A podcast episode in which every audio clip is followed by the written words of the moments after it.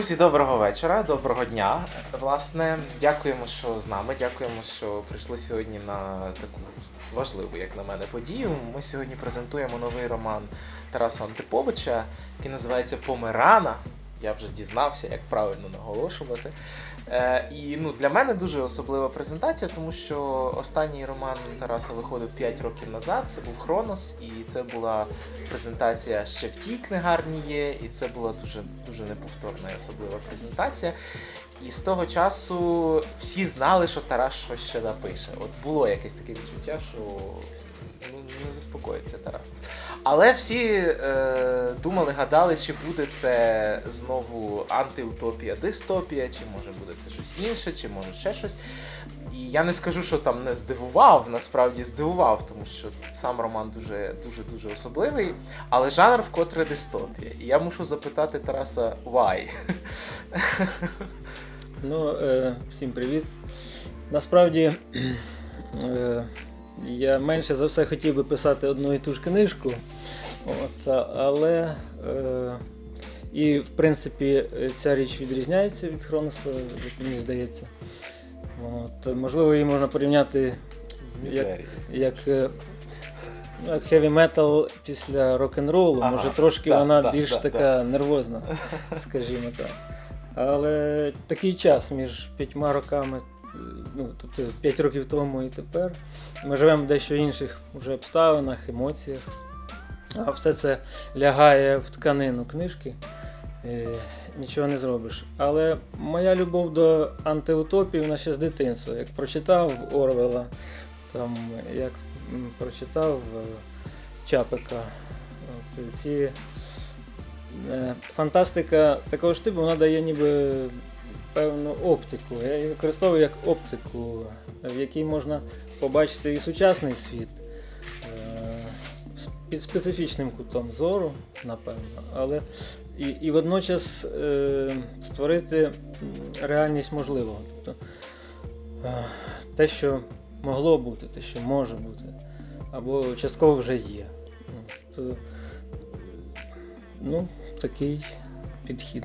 От, е, власне, антиутопія вона завжди виростає із корінням, виростає із сучасності. І я хочу тебе запитати, можеш, звичайно, не, не, не відповідати, але чи можеш ти нам розповісти про той момент, коли конкретно ти побачив от перший яскравий образ е, свого роману, але побачив його в реальному житті? Да? Тобто я побачив там, умовно кажучи, корито, чи я побачив там помирану, чи ще щось. Да? Тобто картинка, яка тебе затягнула саме в оцей сюжет, в цю, в цю версію реальності. Це важко сказати, тому що таких якихось прямолінійних речей насправді немає. От, е, але ми всі беремо, е, беремо з реальності якісь е, настрої, е, вібрації, можливо.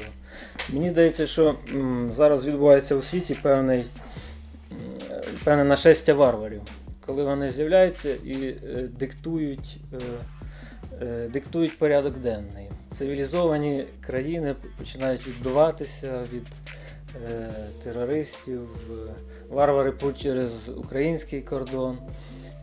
Все це якесь створює такий клубок емоцій. Місцями це сатира, місцями жахи, наша реальність така. От, і я е, вирішив створити щось на межі теж сатири, жахів, фантастики. Там тут якась така гримуча суміш, напевно, вийшла в цій книжці. Тобто йдеться е, про те, що книжка стартувала із того відчуття, що варвари е, в нашому світі отримали якесь нове дихання. От. Із цього, напевно. Ну і другий момент, на прикладі Криму і Донбасу, найближчих таких замкнутих е, середовищ, по суті, їх Росія захопивши, закупорила. І я почав е, так спостерігати за новинами, як і всі ми. Ми бачимо, що в закупорених цих капсулах починаються більш жорсткі, більш брутальні взаємини між людьми. От, в Померані теж я зображаю. Е, я, я не кажу, що я пишу про Крим. що я пишу Ну, про але є ідея цієї автономіки, та? тобто ми хочемо собі цю автономіку. Так, тобто е, тут е, йдеться про таку доволі замкнуту спільноту, е, яка існує навколо великого закинутого полігону відходів. Я створив героїв, в яких в принципі немає особливої моралі, вони від неї в цьому сенсі вільні. У них немає пошани до старших, турботи про молодших. От, е, І відпустивши віжки, От, давши ніби цим героям творити свою реальність, е, от я спостеріг ем, те, до чого вони йдуть, в принципі. От, е, це такий, по суті, експеримент, е, навіть такий, якесь теоретизування літературне в цьому плані. Е, Я далекий від того, щоб зображати якісь конкретні реалії, казати, що я мене надихнуло ДНР, чи мене е, надихнув Крим. Взагалі закриті спільноти, незалежно від розміру, вони мають певні такі от властивості. Напевно, можна згадати Північну Корею, якісь африканські держави або е, котра теж зараз закривається. Вона стає е, така от е, секуляризується. В них наростають специфічні емоції. І це, ці емоції доволі брутальні. Брутальні до ближнього. Такі, і, і вони тут відтворені у мене в, в моїй такій от фантазії антиутопічній. От що цікаво, е, як завжди, традиційно в твоїх романах немає чіткої національної там маркованості. Це для антиутопії дуже характерно, що герої мають абсолютно різношерсті імена слов'янського походження, там германського, ще якогось. Але все одно твої герої розмовляють українською. Ну, власне, ти як оповіда... е, розповідач розказуєш історію українською, але їхні мовні особливості вони страшенно вкорінені власне в мовне, мов, мовний дух чи мовну кашу, навіть суміш української. І насправді ну, тут величезний респект, тому що якщо дехто дорікав, що в Хроносі занадто занадто такі схематичні діалоги, то тут вже- мова. та, та, то тут, то тут насправді дуже дуже жива, дуже класна, вкорінена і в суржик, і в певні говори, і власне у винайдені тобою дивовижні е, мовлення персонажів. Розкажи трошечки про те, як взагалі тобі працювалося з мовленням цих персонажів. І одразу після цього я тебе спитаю про най... найважливіше питання, ну одне із яке ставлю до цієї книжки конкретно. Дуже, е, та, це дуже правильне запитання, тому що м, лексика це ключ до сюжету. Здавалось би, що можна. ну, є форма, а є зміст. А ця книжка приходила е, так, як, як цілість, форма зміст. Тому е, тут мали бути народні діалоги. Людей приземлених, неосвічених. Я моделював їх Е, На основі, мабуть, полтавської говірки сільської, яку я добре знаю через те, що кожне літо проводив в полтавському селі у бабусі. Е, Хоч сам я виростав у місті в Полтаві. І е, ну, це народна мова, яку я знаю, відчуваю добре. Я знаю її якісь е, такі обмежені можливості. Вона по суті обмежена. Вона така збіднена дещо. Суржику тут небагато, але разом з тим аномальна реальність потребувала якоїсь аномальної лексики. І це е, е, спільнота, яка по суті деградує от, е, перманентно, вона мусила використовувати якісь брутальні е, речі. І, але матюкатися я не можу собі дозволити в тексті, як і видавець не може. Особливо видавець, Важливо. який видає дитячу літературу, для якого це репутаційно буде важливо. І важливо е, було сконструювати такий підхід, щоб е, матюки були і водночас їх не було. Щоб е, ти міг це сказати на презентації. Щоб це були не зірочки. Так, теж звичайно. Ну, тому що зірочки це все одно. Людина в умі прочитує.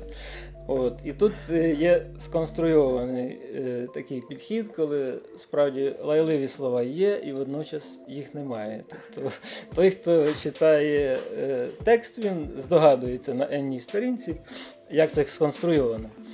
От. Але на слух їх е, складно сприймати. Тому я пам'ятаю, коли у Львові е, була перша презентація на цьому форумі видавців, то і я читав е, такий довгий фрагмент, потім підняв очі в зал, а люди такі дещо квадратними очима слухають їм. Це, це на, на слух досить, досить складно. Тут є не лише переінакшені слова, тут є ще й чисті неологізми, які з'являються в аномальному мовленні двох персонажів. Це і слово помарана теж. Воно там, воно там теж з'являється. Ну. Е, Тобто е, аномальна реальність, певні аномальні долі, е, аномальна фізіологія людська потребувала аномального мовлення, тому що мовлення це мислення. Мгм. Ти як філолог сам це ж краще поясниш. краще Ні, ну від цього я і, і насправді і отримував кайф. І я ще скажу, ну я так розумію, що ти спеціально не хочеш розкривати секрет оцих е, рішень щодо матюків. Я не буду це казати, окей. Але я мушу. інтрига. Ну, да, ну куча інтриг насправді. Але я мушу сказати, що на перших сторінках, як і будь-який от е, сконструйований антиутопічний світ, ти не до кінця якби відчуваєш, ну ти відчуваєш штучність цього всього. Да? Тобто перші сторінки ти переборюєш оце, оце, оцю штучну сконструйовану реальність, а потім, коли ти втягуєшся в текст, чи навпаки текст втягує тебе. То ти розумієш, що це, що це вже твоя власна термін-система. І я, чесно кажучи, вже зараз читаючи от всі ці, по-перше, ці переінакшені матюки стали частиною мого мислення, тому що коли я читаю цей текст, я мислю так, як працює цей текст.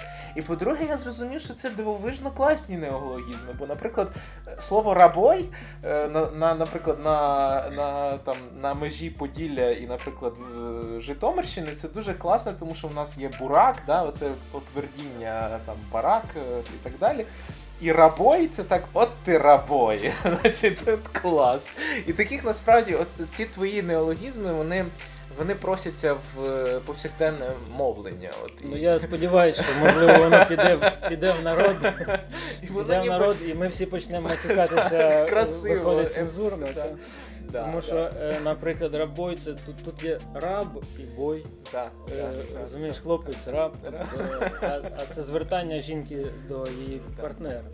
Е, Так. ще, ще, ще мені е, дуже сподобалося, тільки це я маю згадати. Значить, е, тапок та б'є.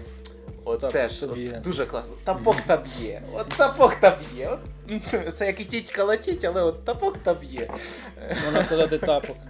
Можна тапок. Да, до речі, з наголосами теж цікаво. Тобто ти Я їх не ставлю. ні, ні, ти, ти добре робиш, бо я потім теж винайшов для себе певну, певні правила, що звичайно мої очі хочуть прочитати це ще інакше, і я все одно ставлю наголос так, щоб воно інтонаційно було те саме слово, але навпаки. Тобто не за логікою складів, а за логікою інтонації хочеться. Тапок та б'є. Тап. Так, кого б'є, який тапок, про це ви дізнаєтесь, коли будете читати роман. Але я, напевно, тебе таки попрошу щось нам зачитати, а далі поговоримо трохи про, про зміст і про форму теж. Е, Я е, скажу, ти казав про початок. Да. Справді, насправді, це завжди певний виклик. От якщо ти конструюєш певний світ, е, він потім, ну, коли людина втягується, вона розшифровує там всі ці сенси, сюжет, розуміє, якісь виникають подвійні, потрійні, потрійні асоціації, але як війти в це, це найбільший виклик для автора, котрий ніби пише фантастику, ну, в широкому сенсі. Тому що ти починаєш з реальності, з її законами, які вже там є, а не, а не показуєш, як вони формувались, тому що це, це був би дуже довгий текст. Це було би нудно. Це, це роблять кілька авторів, в тому числі українських, але це одразу віднімає в тексту дуже багато ну, кайфу, а в тебе воно так. І, і, з, і з іншого боку, може, недосвідченого читача е, йому може бути важко, що його ніби вдаряє по нервах якісь перші там три сторінки. От, але далі, якщо він їх долає. Хоча, в принципі, я вам скажу, що ну, от є Оксана Забушкова. Я не раз чув відгуки про музей покинутих секретів, грандіозний роман, такий великий, що от треба змусити себе подолати перші 50 сторінок, а решту 800 у вас там все буде чікі. Ні, ну до речі, те саме з, Так говорять з іменем люди, бо- Рози Умберто Еко. Типу, ну дота страшна, ну почитайте перші 100 сторінок, потім так добре піде, що побачите. Так, ну він формулює довго. Це... Я там намітив один якраз зі словом рабой. Цей. Е, тут треба певну інтродукцію зробити. Певний вступ до, е, до, Тільки цієї, не питайте, що таке робота. до, цієї, до цієї реальності. Е, люди, які живуть тут, е, отримують ніби від старішини такий план, що як їм подолати свої злидні, от як їм досягти благоденства і старішина, який ніби чув, хоч е, це суспільство закрите зі своїми якимись міфами, воно вариться в своїх ілюзіях, але старішина десь що він е, що е, той полігон, сакральний об'єкт, біля якого вони живуть, що під ним міститься багато такої речовини чорнухи. І вони починають добувати цю чорнуху героїчно зі своїми унікальними феєричними технологіями, от, е, вірячи ніби в те, що вона зробить із, із них країну Ельдорадо. Тому тут описаний ніби виробничий процес. А, і ще одне. Е, я, е, пишучи книжку, я дійшов висновку, що е, тут може бути ще один такий пласт взаємини людини і речей. Тобто люди, які живуть е, серед брухту е, і зростаються з ним фізично. От, е, герої в певний момент відкривають таку чарівну технологію, яка дозволяє їм зрощувати живе з неживим, тому для них не є проблемою е, імплантувати в тіло якийсь е, корисний предмет, який вони знайшли на тому ж полігоні. От. Е, тому е, це одна з таких гротескних сцен.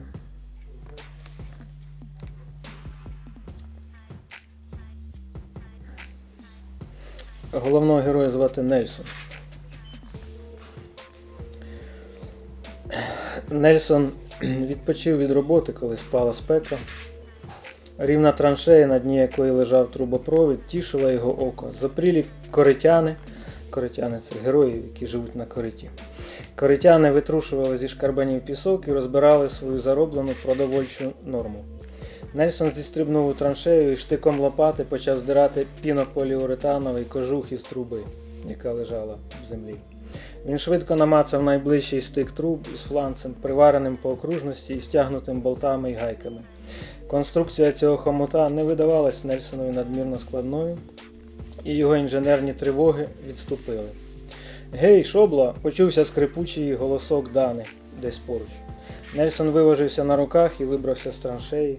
Мовчання, з яким копачі споглядали Дану, здалося йому дуже незвичним, і тільки наблизившись до гурту впритул, він побачив, від чого всіх заціпило. Дана розвела поле кольорової клейонки, яка висіла в неї на плечах. На місці грудей у неї було імплантовано екран плаского 10-дюймового монітора. Шар шкіри під ним було знято. Е, рабой, заціни гламур! задирикувато кинула вона Нельсону. На дисплеї за плетивом оголених ребер і тонких темно-червоних м'язів стуганіло збуджене дівоче серце. Ну. Так, на цьому можна зупинитись і подумати. Так, тобто тут є певні гротескні сцени, я ну, вибрав одну із таких, е, е, коли саме оці зрощення із навколишнім брухтом відбувається доволі безпосередньо. Це може комусь ніби лоскотати нерви, е, але в принципі, коли я писав, я подумав, ну кого зараз можна шокувати після Вільяма Бероуза, там, Сорокіна, Бориса Віана, особливо Бероуза. А якщо хто читав голий ланч там, і так далі, то в мене, е, зрештою, ці моменти мають певну сатиричну підкладку, тому я вважаю, що це їх пом'якшує. Тому що коли людина в'їде в текст, е, там журналістка казала, ой, я в кількох місцях так сміялася. Потім додала мені, що насправді це ж екологічний роман. Оскільки ж там, там ж йдеться про полігон е, відходів, просто люди біля нього живуть, це екологічний роман. Я кажу, що абсолютно це Е, один із пластів. Екологію душі. Так, ну, екологію душі, свідомості. По суті, йдеться про людей, які варяться у власних міфах і не можуть. І ті міфи не дають їм вийти за те коло, о, за, це, за цю лока, за, межі цієї локації, в якій вони опинились. Тому що десь поруч е, є натяк на якусь іншу цивілізацію, більш розвинуту, але е, міф про ворожий навколишній світ, який цементує цю спільноту, тримає їх разом, водночас не дає їм взагалі нікуди вийти за межі цієї локації. Я, ми всі, в принципі, знаємо, що це таке. Наприклад, от є ж е, Північна і Південна Корея, між якими просто стіна. І там корейці, і там. Північна Корея, цивілізація, яка, якщо її можна так назвати, яка продукує терор і маразм, а Південна вкладає мільярди у свою науку, подає е, по всьому світу електроніку, тобто це абсолютно сучасна, дуже розвинута держава, до якої нам далеко. Але от вони сусідять. От. Ну, так само такі ж, от е, у мене, звісно, це дещо гіперболізовано, тому що там дистанція між е, різними, ну, між сусідніми цивілізаціями ще більш капітальна. Але е, у світі це е, спостерігається. Сусідні е, країни, сусідні суспільства можуть жити в різному часі, ну, в різних епохах. Епоха, Так. історична, так, культурно історична. Так, тобто Росія із 20 століття, де вона жила і, і живе, ніби 21 не переступивши, пішла назад в 19 з самодержав'я, православ'я, народності. Тобто йдеться про те, що Україна все-таки тягнеться в 21 абсолютно різновекторні сусідні народи, Польща вже в 21-му, але це все по сусідству. Навіть Америка і Мексика. Я читав недавно, що е, е, кордон між е, Штатами і Мексикою проходить по одному місту. Е, місто називається Ногалес. От, е, це один населений пункт, поділений стіною, як колись Берлін був. Але тут просто ну, тут е, це не проблема якоїсь там політичного розриву. Просто так вийшло, що і там Ногалес американський, а тут шматок Ногалеса мексиканського. Американський Ногалес, американський Ногалес відділений триметровим парканом. Через нього можуть, ну, наркоторговці перекидають нар- наркоту. тобто, і поставивши на такі рейки джип, можуть навіть влетіти в Америку вночі. Їх там потім відстрілюють американці. Тобто, але поруч, ну от Мексика, там е, масова смертність дітей, неграмотність тотальна. Це мексиканський Ногалес. І тут же Америка, яка живе абсолютно своїми американськими стандартами, це американський Ногалес. Це дивовижно, але в світі є отакі от перепади. Я використав цей момент і в романі. Таке рівне ровно. Це, це без натяків на якісь паралелі. Е, але я мушу, мушу зазначити, що власне е, оце прививання в своє тіло всяких речей, воно насправді ну, з одного боку до цього теж звикаєш і намагаєшся розуміти, що це, оскільки в тебе мова дуже кінематографічна, воно зразу як кінокартинка перед твоїми очима пробігає, що тут, значить, людина з там з якоюсь спіраллю замість ноги, тут майже вух нема, там носа, там того, всього іншого, то воно воно химерне. Але з іншого боку, це така от е, кінцева фаза так званого постгуманізму, коли від людини лишається десь якийсь, якийсь, якийсь кістячок, там нервова система, а все інше це якась механіка, функціонал, там потрібний, не потрібний, це, це вже інше. І тут питання, власне, про те, до чого приведуть нас технології. Тут без прив'язки навіть до якоїсь країни, навіть та же Південна Коре- Корея, наштампувавши собі кучу всяких технологій, може в одну мить перетворитися в щось схожіше на, на цей роман, аніж навіть та північна. Ну, тут е, взятий такий ракурс абсолютно архаїчних певно, таких е, використання цих імплантів. Тобто за імпланти служить все, що вони можуть знайти там, якщо їм треба, Ну, якщо знову їм цікаво. це своєрідний такий постгуманізм, І- постапокаліптичний. Та, і виконано воно в цій панк-естетиці, коли е, навіть антиестетиці Мгм. певні, тобто в широкому сенсі. Це не служить красі, можливо, Ну, власне. але служить красі в їхньому розумінні. Тому що в них, свої уявлення. Ну, мені здається, що ми е, по суті до цього потрошечку підходимо. Людина е, посаджена в таке водянисте, не дуже надійне тіло. В, е, в принципі, я ще з дитинства почав думати про це. Мене завжди дивував ну, організм як система. Тому що ну, така кількість хвороб, якісь вразливості цієї. е, З такими тілами, мені здається, ми мали би жити в дуже м'якому, заокругленому світі, без гострих кутів навіть, тобто без жодних цих. І е, незадоволення тілом, як е, організмом, як системою, воно є у всіх людей. Тобто Ми часто боремося з власним організмом, е, по суті. Е, ну, Прямоволосі накручують волосся жінки, там, наприклад, кучеряві розпрямляють. Тобто, ну, це на, на такому невинному рівні відбувається. Але чим далі, тим більше. Після фарбування волосся з'являється пірсинг. Пірсинг поширюється на різні ділянки тіла, в які, здавалось би, неможливо вставити нічого, але умудряються. Тобто, і це йде, е, і це йде чим далі, тим більше, зрештою. Ну і той фрагмент, який я почитав, по суті брутальна пародія на там, інсталяцію силікону там, в організм або ще щось. Е, Все це по суті йде по експоненті, в принципі. Ну і власне, що на це з'являється мода. От, власне, мене, мене страшенно тішить той не головний персонаж, але доктор Фреза, який це все фрезерує. Доктор Фрезе, який робить тюнінг організмів. Але, але знову ж таки мене страшенно потішило те, як в тебе цей персонаж говорить. Тому що ну, в тих сценах поодиноких насправді, де йому дано слово, просто феєрія, тому що в нього є механічна причина, чому в нього деформоване мовлення.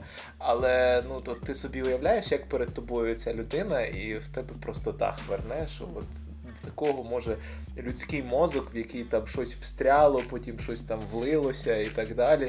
Е, Що оце теж ми, це теж наш прояв недолюдськості чи, чи, чи людськості. Тобто мене насправді цікавить оце це межа між людиною і не людиною, і чи проводиш ти е, Ну, цю. Я, я залишаю людське, тому що е, в них саме буяють все-таки людські абсолютно пристрасті, якісь любовні трикутники, там, все це в книжці є, залишається. От, я е, просто виходжу з того, що спостереження. Ми всі спостерігали, як, е, наприклад, окремий регіон чи окреме село виробляє свою мову. Це най, найпростіша е, форма творчості, коли люди якісь вигадують слова, якісь діалектизми з'являються унікальні, прив'язані саме до того місця, в якому вони є. Тобто, е, насправді, якщо така спільнота, а вона в мене там існує певно кілька поколінь, вона не може не виробляти якісь свої е, лексичні речі. Ну а доктор Фрезе просто такий фонтан словесних аномалій. Е, насправді е, іноді я чую подібні, подібні речі, е, коли або діалект наскільки глибокий, що е, потрібен переклад. Ну, чи Карпатці, чи е, батьківщина мого батька Чернігівщина на межі з Білоруссю. У них є абсолютно унікальна вимова певних слів. Дифтонги такі. Наприклад, це тільки мій батько, який там виріс, міг відтворити, наприклад, вони не кінь кажуть і не лід, а кажуть кин, лид. Тобто це, це вимова, яка не піддається ніби поясненню. Тому що це не білоруське, хоча там кордон, і це. Але звідки це з'являється кин? І, і це, це я не можу вимовити як треба, тому що там дуже глибоко це. Я не знаю, можливо, французи щось подібне кажуть. Е, тобто е, створюється якась мовна аномалія, вона дуже колоритна завжди, вона дуже, дуже цікава. І тому от робота з мовою в романі е, була важлива, важливим ключем до сюжету. Після того все Ну, потекло. ну, от, наприклад, фрези я сприймаю ну, частково, звичайно, як оцей феномен е, е, різних психічних відхилень, коли людина мислить ну, правильними словами, але вимовляє їх в перекрученій формі. Так, Але це і також дитяче лепетання. Да? Тобто, коли ти мусиш зрозуміти новостворену дитиною мову, е, ну, новостворену дитиною мову, яка, в принципі, в основі якої лежить нормальна мова твоя, але вона абсолютно перекручена там фонетично, складами і так далі. Далі можна порівняти доктора фрази з тим, як лікар заповнює медичну картку твою. Ну так, у нього своє мовлення. Тільки в усному режимі, а не в письмовому. Тобто такі усні каракулі. Так, так, усні каракулі, це точно. То е, справді е, цей феномен дитячості в таких спільнотах багато інфантилізму.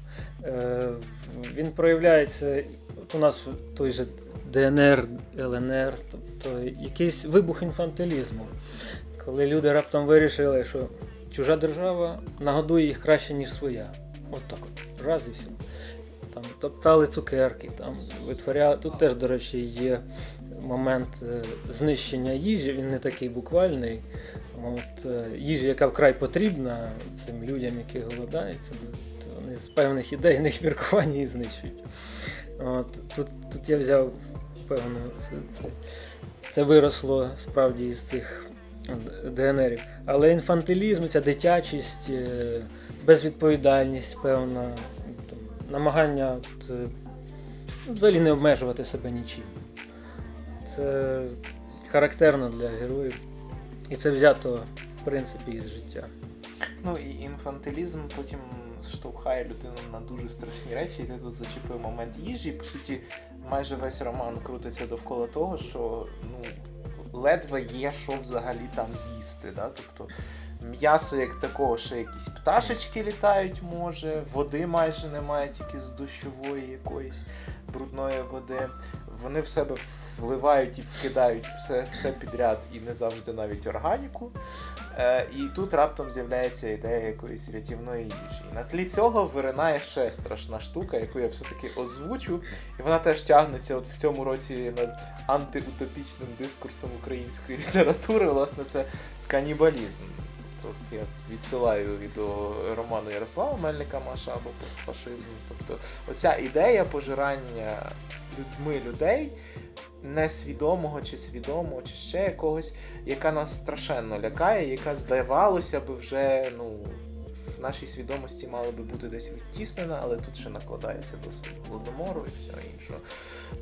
Як тобі працюється взагалі от з цим явищем в літературі, як е, пряме і переносне людожерство? Ну, бачиш, це певний, це певний наслідок. Я казав на початку, що я, створивши героїв е, такого штибу, відпустив і відпустивши віжки, е, ти можеш бачити якось е, куди йде. Тобто е, така навіть дещо ірраціональна побудова. Е, але тема доволі складна, от, е, контроверсійна. Я не знаю, як це сприймуть. Е, е, ну і в цьому виклик. Але треба не боятися своїх задумів. Я зрозумів, що треба цього не боятися. Насправді цей дух е, теж він виростає ніби із характеру цих спільнот. Е, ми вже трошки забули СРСР, але Крим е, нагадав. Як тільки е, його захопила Росія і закупорила, як я називаю це, тобто вони створили капсулу. Там, е, в цій капсулі люди згадали, що таке доноси. Е, Там багато повідомлень таке. Донесли на татар, донесли на це, це такий вже вал, по суті, як я розумію. Тобто донос є моральний канібалізм, такий. От, когось з'їсти і вижити, Угу. протривати, показати якусь свою там спроможність е, діяти в цих умовах. Це от, е, і цей дух теж він е, варварство. Воно десь тут близько. Ну, бачиш, так лягло. Ми всі ловимо якісь, ну, автори, мені здається, так. Ми всі ловимо певні еманації світу, від яких важко відкараскатись. Чи ти фантаст, чи ти реаліст, чи ти якийсь соці... автор соціологічний. Лірик. Лірик, фізик, хімік. Ну, ми насправді тут говоримо багато про страшне, і якби мені отак от просто принесли цю книжку і сказали, це страшна книжка, на читай. То я би, звичайно, задумався, чи моєму життю потрібно ще більше страху. Але я- ну, я просто це такий дисклеймер для читачів, е, щоб ви розуміли, що насправді книжка набагато глибша і. Власне, той шок, який вона справляє на читача, це не шок заради шоку, це не ефект заради ефекту. І власне цим книжка не є аж такою типово жанровою, що от вона просто працює за певними канонами, і от полоскотали нерви, супер, тепер йдемо далі, ще страшніше. Так? Але я не можу не запитати, чи були такі речі, які ти хотів би прописати, але потім тобі або самому стало страшно, або ти вирішив пощадити читача. В мене, для мене існують табу. Я читав е, письменника, таких як згаданий Бероуз з його голим ланчем або Сорокін, росіянин з е, серця чотирьох роман, для яких не існує табу жодних. Тобто вони можуть. Для мене існують табу. От, не нашкодити героям дітям.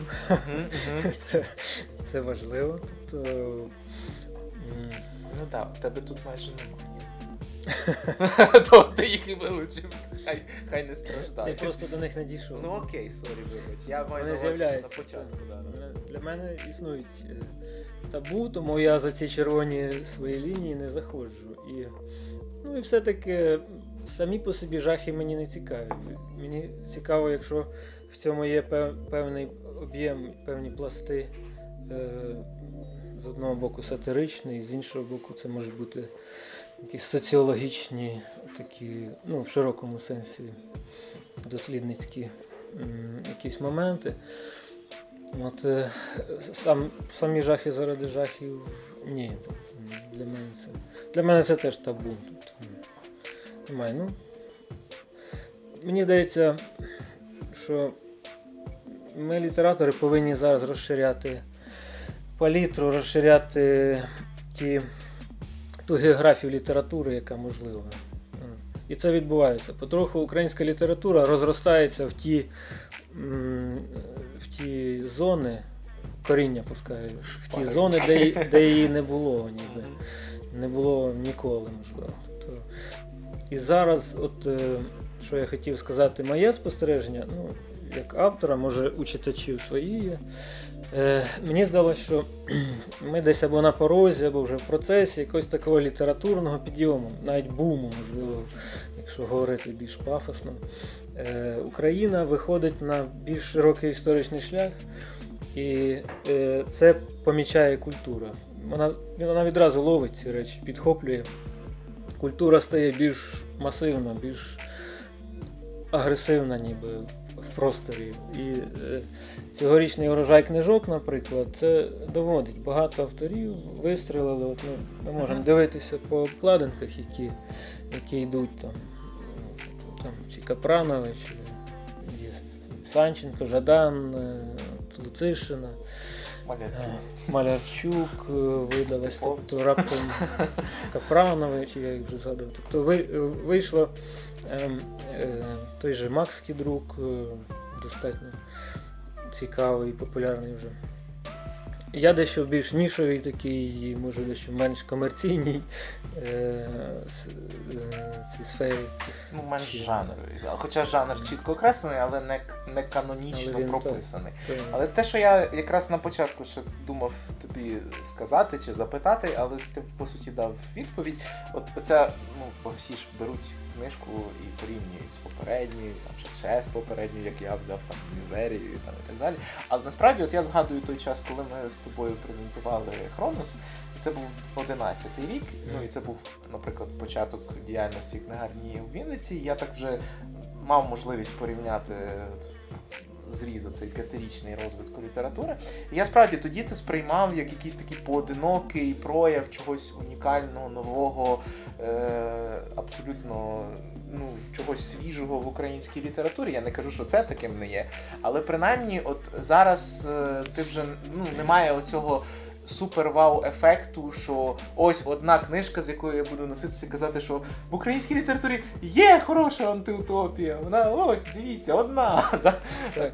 Тобто, е, дійсно, і це, і це не вплинуло на якість. Да? Тобто, це не.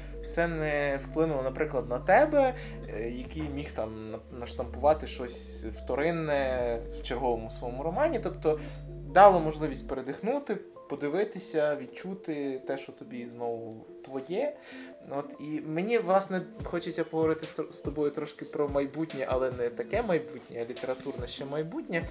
Е, Як тобі видається, знову ж таки, незалежно від того, чи ти цим будеш займатися, чи не ти цим будеш, чи ти за цим будеш спостерігати. Але е, що, які, які властивості власне в українській літературі зараз пробиваються не як суто національні, а як суто от певні такі от етапні?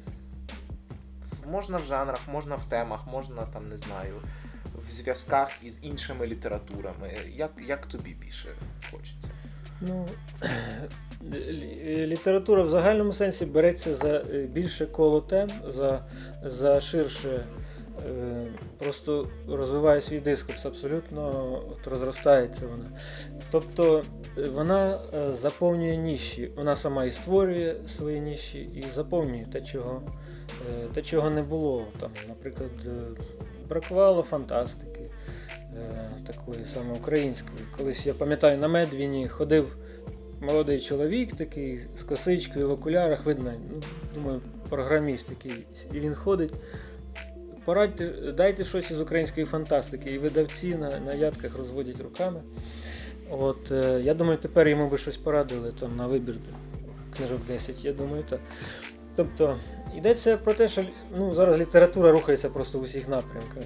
Вона, вона унікальна. Ну, розмножується діленням якимось. Тобто, починається такий Хромосомний е, дуже цікавий рух, і, е, звичайно, вона звертатиме увагу на, на країну. На країну. Ну, я може закорінився в якісь локальні прояви, там, де, там, де у нас е, пітьма в мізках. От я зайшов у ту пітьму.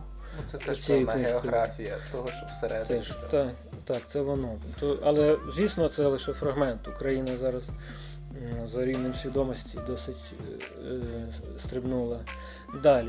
Осмислюють історію, осмислюють е, себе. Тобто йде література ніби починає ставити якісь дзеркала перед е, нацією. Це процес теж неминучий. Навіть той е, роман от, е, Софії Андрухович е, Фелікс Австрія. Він теж е, розкриває певну е, таку річ, е, про яку ніби не говорили. Він де- деміфологізує, деконструює ілюзію щасливої Австрії як е, е, щасливої імперії. Фелікс означає щасливий. Тобто там багато ілюзій розкривається в тексті, він такий ілюзіоністський справді. Але це е, дуже вчасно, ну чи не вчасно, а можливо давно треба було це зробити, тому що для західних українців от ілюзія бабці Австрії, як вони казали, я вчився у Львові і чув це на власні вуха, і там чи Франківськ, чи Львів. От люди згадують: ой Боже, ми ж колись із Віднем були в одній державі, можна було сісти в потяг і поїхати у Відень. І для цього не треба було ніяких кордонів, ми були ніби в спільноті. А от е, а причому е, була от е, династія Габсбургів лояльна до українців, мовляв. І Софія Андрухович це деконструює. Там неї все-таки українка є служанкою, служанкою поль, польки, тої, е, яку ніби називає подругою. Е, тобто йдеться е, теж про якусь абсолют, руйнацію певних міфів.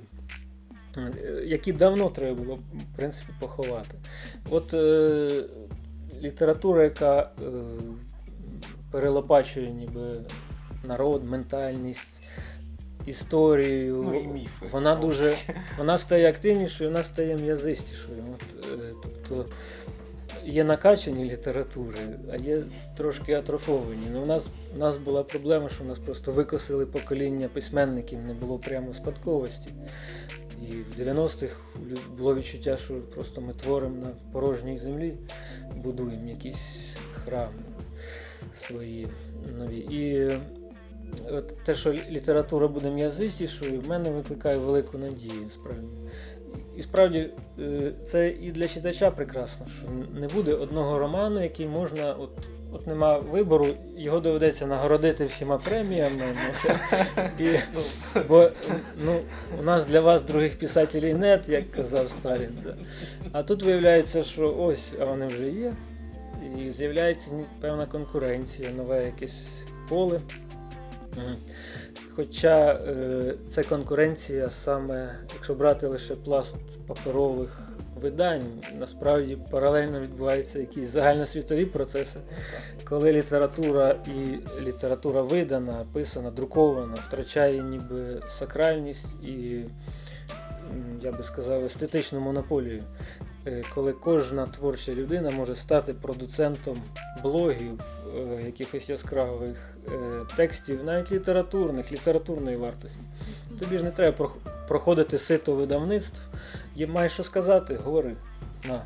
Ось блог, аккаунт вперед пішов. Тобто це от глобальний виклик такий для тих, хто мислить книжками. От, там, ми ще мислимо книжками. От я висижу ідею. Це, це творчість, коли ти можеш розвивати якусь одну тему довго. А навколо наступають якісь елементи креативності. Креативність, швидкість, е, коли ідеї видають е, там, щогодини. Там, може, людина може 10 постів на день е, видати і отримати відгук тисячі лайків. Тобто вона, в неї сатисфакція повна. Навіщо їй видавати книжки? От це цікаво, як ми впораємося з цим. Тобто, як читач буде ставитись, чи буде в нього якась сакральність до книжок, е, як сам автор буде ставитись, як е, законодавчо буде врегульовано авторські права при, е, при спробі перейти із паперу в цифру. Тому що всі до цього потроху йдуть. В Японії є якісь смс-романи, як я читав, які частинками за передплатою приходять смс-кою тобі. Прочитав, їдучи на роботу. Там раз, одна смс-ка, наступна смс-ка. Ну, якось так весело, людей вже. Тобто вони Ні, живуть До речі, твій роман добре піддався би. До цього би він добре розбитий. Ну, не тільки Так. це. Фрагменти сцени. Так, так, Він е, на мене трошки вплинуло те, що я почав практикуватися в кіносценаріях. І по суті, в кіносценарії є така фаза, як поепізодний план, де треба чітко уявити, що відбувається в цьому епізоді, чим він закінчується, яку, можливо, гачок він дає зачіпку на наступні, щоб людина мала інтерес читати далі. І деякі е, сценарні підходи я використав у прозі. Ну, можливо, наближаючи, до, е, наближаючи літературу до кіно, ми зможемо ще поборотися за увагу читача. Е, Хоча, звісно, При що... мінімальних бюджетах, бо власне Так. кіно має величезні бюджети і може дуже Так, масово ефект. залучити людей. так, а, а книжки, по суті, як розвага програють, е, програють сегмент. Ну, є ще така штука, як комікси, але в Україні вони ще поки не дуже пережилися. Взагалі. У мене ще є одне дурне питання, але я його задам після того, як запитаю вас. Е, Чи є у вас запитання? Бо є ще 10 хвилин до кінця презентації, тому будь ласка. Чи є у нас запитання? Так, так, я. Чи хочете ви їх за- Антипович, задати? воно справжнє? Так, так. Перше, Був чи ви такий є Антипа членом НСПУ? Ні, я не член спілки письменників. і не претендуєш. А чим вразив форум видавців? Бо я є дописувачем, ну я одержую літературну Україну. Цьогорічний. Так. Ну, враження в мене специфічні, бо е, на ньому і е, ну, цього року взагалі бум книжок, тобто поганим форум взагалі не може бути. Е, є багато якісних видань, є багато авторів, е, які вистрілили. От, е, але форум е, раптом е, після Київського книжкового арсеналу я почав бачити, наскільки Львів тісний. І він не вміщає е, ні той потік презентацій і авторів, які хочуть туди потрапити вже. От, е, і він, е, мені здається, не вміщає всіх охочих е, там потертися. Там, це, і е, в чомусь там. В чомусь він уже програє київському арсеналу. Арсенал е, має просто. Чи це з локаціями, з приміщеннями пов'язано, чи що. Ну, у мене була презентація в Палаці Потоцьких, і я ми заледве почавши спілкування з читачами, мусили тут же звільнити місце, бо, вибачте, приходить Бекбедер. злобна, злобна А, тьотя, тьотя. яка там, Це ще гірше, ніж Бекбедер. да. там, там спека, значить, е, вона вже вона забороняє відкривати вікна і кричить на відвідувачів, що звільняйте, в нас тут наступний. Тобто тут там є якась, якась е, деяка недбалість в організації. Так, ну, Ну, ну, так. правильно, але вони повинні розуміти, що тут є.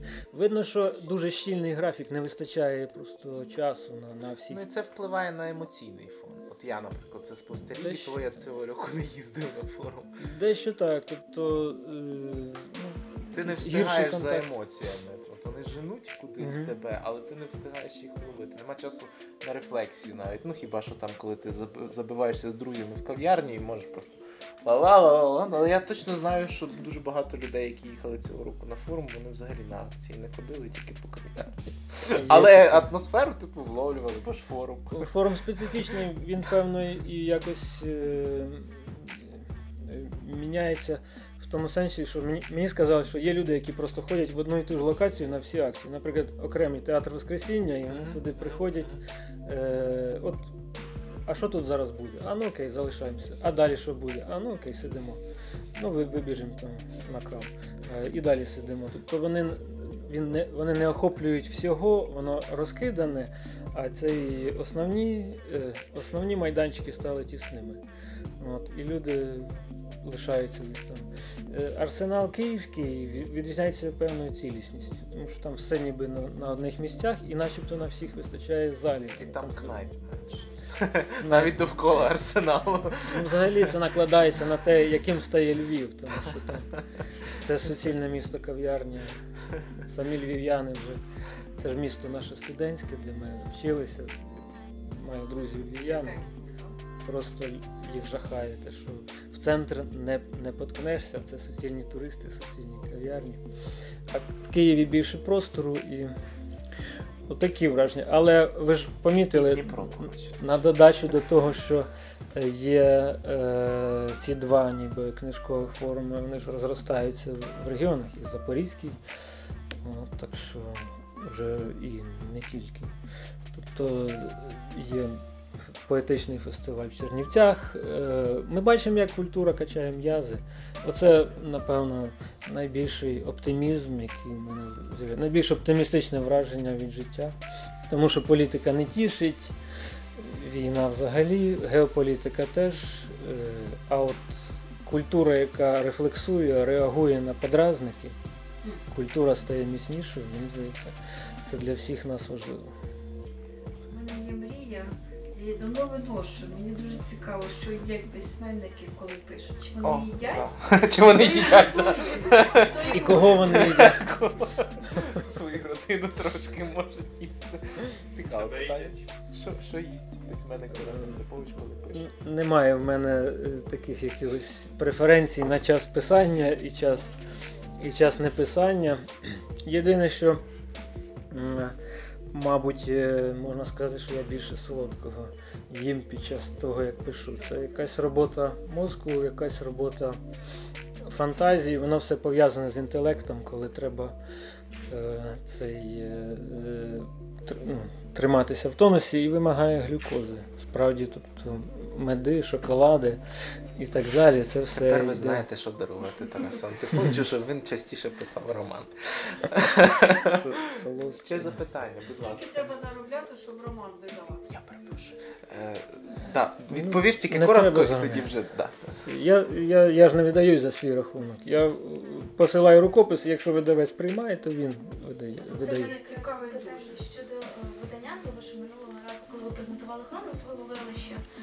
Малкович, коли взяв, він просто навіть не дочитав і одразу ж погодив. І це було вперше в дорослій серії Баба Галамага. Ну ми розуміємо, чого коштує, якби потрапити одразу ж в дорослу серію Баби Галамага. А цього разу як було? Ну ви вже знали, що ви будете в, Бабі Галамага? Е, Я е, е, знав, що я йому запропоную наступний текст. І хоча, в принципі, вагався, в мене був вибір, тому що, в принципі, є видавці і все. Але сталося таке, що я, коли писав, абсолютно його не попереджаючи, ні- нічого, е, отримав дзвінок, він позвонив, раптом каже: слухай. П'ять років, ти що? І досі нічого не написав. Чим ти займаєшся? Я кажу, ну якраз от за, за щасливим збігом обставин у мене закінчується. Я, я дописую рукопис, типу, за щасливим збігом обставин. Так що у вас право першої ночі, будь ласка. Сказав, окей, давай, я розгляну. Я впевнений, що, що мало який видавець в Україні напише в анотації, що Тарас Антипович один з найважливіших сучасних українських письменників. Та, Це Малкович. Ну, ви знаєте, що е, Малкович любить казки. Моя казка для нього досить така темна. Він сказав: знаєш, це не зовсім моя тема, але за, за те, як це зроблено, я обов'язково тебе видам. І за Тобто, те, що матюки не матюки, це його, те. У мене насправді була така думка, що ти це писав спеціально тому, що знав, що Малкович інакше не видасть. Ну, ну ні, я, Ні, для, ну я для, мене, для мене теж це табу існує. Для мене теж це табу існує, тобто тут якось збіглося. Але є люди, які читаючи, не розшифрували, що це є. Тобто вони Прекрасно, прочитали рабой це просто рабой. як рабой, як рабой. Ну, ну, специфічно, але є, наприклад, е, в принципі ж, е, я добирав слова, які різко звучать, тобто вони абсолютно прочитуються ніби як лайка, там, чи ханакус. Ханакус добре звучить. Інші якісь рабой. Тобто вони завдання лайки просто вивільнити енергію Так, так, таким так. ніби уколом, таким вибухом енергії. Раз. От, і це є. Добре, ще останнє запитання, будь ласка, прошу. Запитання щодо цього довгого періоду 5 років. Чому так довго? Чи ви займалися чимось іншим цікавим? Чи можливо у вас довго не з'являлася ідея нового роману? Бо дуже хотілося саме від вас нову книжку. А, Дякую за те, що ви так кажете. Е, ну, е, я справді е, спробував себе сценаристом, оскільки є теж запит на ці речі і намагався отримати досвід сценарний. Поки що якихось яскравих таких проєктів, якими б я хотів хвалитися, їх немає. Результати є, але ми, ми теж одночасно, ну, от я працюю і в тому полі сценарному. Це і, серіали, і повнометражний е, один проєкт е, в розробці. Тобто я відволікся, по суті, відволікся на ці сценарні, сценарні вправи. Це було чомусь для мене дуже важливо. Я навіть вирішив, що вау, це ж я більше можу і прозою не займатися. Але оскільки до мене настирно е, стукають якісь задуми, саме прозові, які можна втілити так, е, е, із якимись стилістичними е, ключами і прибамбасами, то я врешті-решт сажаю себе і пишу. Тому що для прози просто прозу треба висидіти. Вона є, вона в тобі є, ніби, вона в тобі складається. Чи вона якось ніби в мені накипає, знаєте, як в чайнику цей осад всередині. І я її відчуваю, що, що її треба ніби видавати вже. От. Але коли заробляєш іншим, а е, вчишся писати сценарій, там намагаєшся цей, то просто немає часу, тому що я пишу повільно. Є унікуми, які досить швидко реалізовують задум. Ну, власне, цей роман писався рік, ну так. Зазначити. попри те, що він невеликий. Так. Е, Я просто по-доброму заздрю кокотюсі, який може вистрелити за місяць. не Ну, треба. я, ну, в сенсі Ну так, так. Це грандіозно. Ну, тобто він пише як Бальзак. Бальзак теж собі ставив за мету за 15 днів роман. Не знаю, чи виконував. Ну, ну Кокотюха за два місяці може. Ні, він, він навіть один за місяць написав. Можливо, так. Для мене це нереальний такий пілотаж. Але от справа в тому, що задуми приходять, і... а задум штука страшна, йому не можна відмовити. От. е, І в мене їх е, більше, ніж я, ніж я реалізовую. Тобто десь бракує. Е, ну, цей перший, напевно, дві чи Дві тисячі. Дві тисячі. Тобто це стартовий, а тиражі наші вони ж залежать від вас абсолютно. Купите, І порадити. Е, передасте. Я єдине, що ще коротеньке запитаю, я перепрошую, що вже обмежую, бо в Тараса Вона поїзд. Е, Ви говорили про кінодраматургію, про, про, про прозу. Ну я не можу тебе не спитати про поезію, бо це ж була така легенда, що Тарас Антипович виграв на коронації слова. Вау! Коли ти написав останній вірш? Е, Він є в Померані. О, Тут, прекрасно. Але він спеціально писався для. е, ну так, мені бракувало якогось е, творчого такого персонажа, який би в цьому бедламі намагався творити, попри все, що навколо нього відбувається. А він, а він намагається. Ні, там абсолютно дозовано так. Тобто е, є такий там е, віршник, от, якого ніхто в принципі не слухає і затикає. От, але він в цьому бідламі творить дуже так вперто і наполегливо. От, і це, це, це теж такі аномальні віршики. І вони тут е, теж є. Один із них дає назву цьому роману. Тобто вправлятися я Бач, не припинив. Хоча ще я перед тим написав кілька паліндромів. Це Мгм. мені Ну знадобилося. це гра теж. Так, це чисто гра Поетична слів. гра. Так. А з перемогою на коронації то був такий глюк і експеримент, що здивувався я і всі навколо. Тому що мати видані книжки і раптом виграти це. Так, ну але то буває таке, що вистрілює якісь да. такі. Мені, в принципі, халяви від космосу не приходить зазвичай, але тут от раптом це Це як виграш на лотереї. Да, це просто. Ну, конкурс завжди це лотерея. Це збіг якихось суб'єктивних Ну, так, так, симпатій до того, З кон'юнктурою хтось часу. десь да. там. Так. Це щось спрацювало, щось склалося докупи, і раптом хоп. Ну, глюки можна пережити, і це доводить Роман Помарану. Так що купуйте автограф сесія. Дякуємо Тарасу за чудовий роман. Дякую вам.